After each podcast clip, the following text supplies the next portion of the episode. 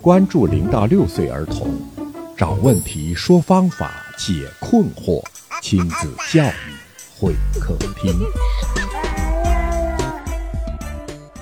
听众朋友，欢迎您光临亲子教育会客厅，我是龙毅。今天我为您请来了张爱静老师。大家好，我是张老师。张一静老师是大家的老朋友了。今天我们继续给孩子那些终身受用的早期教育观念，您究竟知道几个？上一期呢，我们聊了感觉统合，没有聊完。这一期呢，我们接着聊。信息输入我们只讲了听觉和视觉，信息输入的问题还有挺多的，嗯有的时候表现在触觉上面。触觉上面的信息输入，有的孩子特别不怕疼，哪怕碰一个包出来，也就哼哼两声也就罢了。嗯，有的孩子表现特别特别敏感，陌生人多看他两眼，他都怕了。嗯，这种呢，就是表现为触觉的这两个个信极息，端对两个极端，触觉的信息接收的问题。嗯，有一些孩子表现出的不怕疼的问题，什么那原因呢通常叫做触觉略微有一些迟钝，触觉感受迟钝。我经常会问家长，带你们家孩子第一次打针的时候，嗯针是扎进去哭还是拔出来哭呀？对，有的孩子表现为扎进去之后没反应，拔出来之后反应了一会儿才哭起来，嗯有的孩子是一扎进去就哭起来，嗯，这这个说是明什么呢？这个就说明我们的人的这个皮肤感受器，它的速度是有快有慢的。啊，传递速度。嗯对，传递速度有快有慢的。有的人呢，传递的很快，表现的很敏感；有的人呢，传递速度慢，半天才反应过那来。这个差异最后会导致什么呢？如果发现这个孩子信息感受、这个触觉感受比较慢，呃，有的家长说啊，有时候我生起气来，我揍他，衣架都打弯了，他都不觉得疼。那这样的孩子表现要引起家长的重视了。触觉感受迟钝的孩子呢，首先第一，跟人交往会产生一些问题，会导致比如交往上出现问题。会出现交往的问题，比如说他跟小朋友相处，跟小朋友之间相处难免都会有一些肢体触碰，正常但是他对于疼痛的感觉是不一样的。别人用了很大的力，他也没觉得疼，但是他用相同的力回过去，别人就会觉得很疼，对方就会说他打我。但是这个孩子不觉得这是在打，因为他觉得这都没有太多的感觉，怎嗯，么会我是都没打呢疼啊。迟钝的孩子呢，他有更多的触觉需求，表嗯现为手不知轻重。怎么改变这种状态呢？在年龄越小的时候，越是要加强他这个触觉经验和抚触。对，就是婴儿时期的时候就要开始进行大量的抚触。你看，现在医院一般都给剖腹产的孩子都要有抚触按摩课的，就是为了预防孩子的是剖腹产，而不是经过产道挤压带来的这种问题。这样的孩子呢，要进行大量的抚触，激活他的触觉感受。应该说，迟钝的孩子的触觉感受需要被激活，过于敏感的孩子的触觉感受需要去脱敏。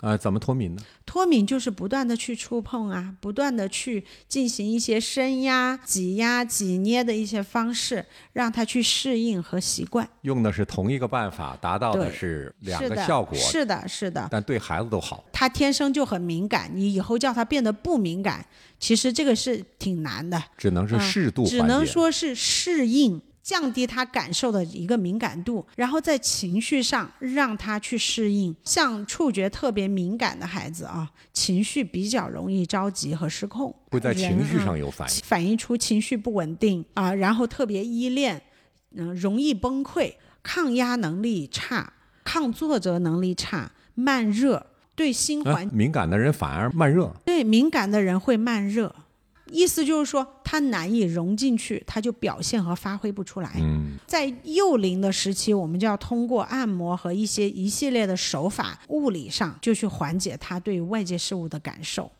让迟钝的不要那么迟钝，让敏感的也不要那么敏感。这个都是从输入这个形式上来讲的，在感觉统合里面，一般都会讲到两个词，叫做原始感觉和高级感觉。应该说原始系统和高级系统。怎么解释？原始系统就指的其实就是我们最初的视听味触嗅感觉统合调整的就是你的原始系统，只有原始系统做好了，高级系统才会好。如果原始积累、原始经验和原始系统都没有发展好的话，高级系统就出不来。意思就是说，如果一个人他连站都不会，他怎么会去走和跑呢？在这里，高级系统您可能要给听众朋友交代一下。高级系统呢，我们的感觉里面来说，如果我们要分原始的话，视听味触嗅里面，您觉得哪几方面是原始的？其实嗅觉、味觉是原始的，还有触觉嗯是原始系统。呃，人以前是这个原始人类的时候嗯哈、他辨别危险，他首先靠的其实第一个就是触觉和嗅觉，他发会现发食现物危险。嗯，是的，闻到食物有食物的香味儿，嗯啊，闻到尸体腐烂的味道，知道附近有危险。嗯，对吧？这个是啊，品尝到如果这个东西是苦的，它对嗯我有害，我就不再吃了。这些是比较原始的系统啊，包括触觉也是非常原始的系统。嗯人天生就要有触觉的感觉，去感知世界，甚至也是感知危险啊。那视听觉相对于其他几个觉来说，视听觉是后发展，嗯，视听，对，视听觉是后发展。你看，像以前营养不充足的时候，很多婴儿出生的时候连连眼睛都没睁开呢。嗯。但是我们的皮肤在我们已经是胎儿的时候就已经开始生已长经了，有信息传到大脑了。包括你的口腔、你的鼻腔内的这些嗅觉细胞、味觉细胞，嗯，包括口腔内的皮肤、神经，都是在胎内就开始生长了。这些原始感觉一定要到位。现在我们出现了很多孩子挑食、厌食，或者是对吃饭没有太多感觉，就是原始感觉的激活和启发。太没感觉了不行，太有感觉了也不行。针对刚才您说这个情况，嗯，怎么去激发呢？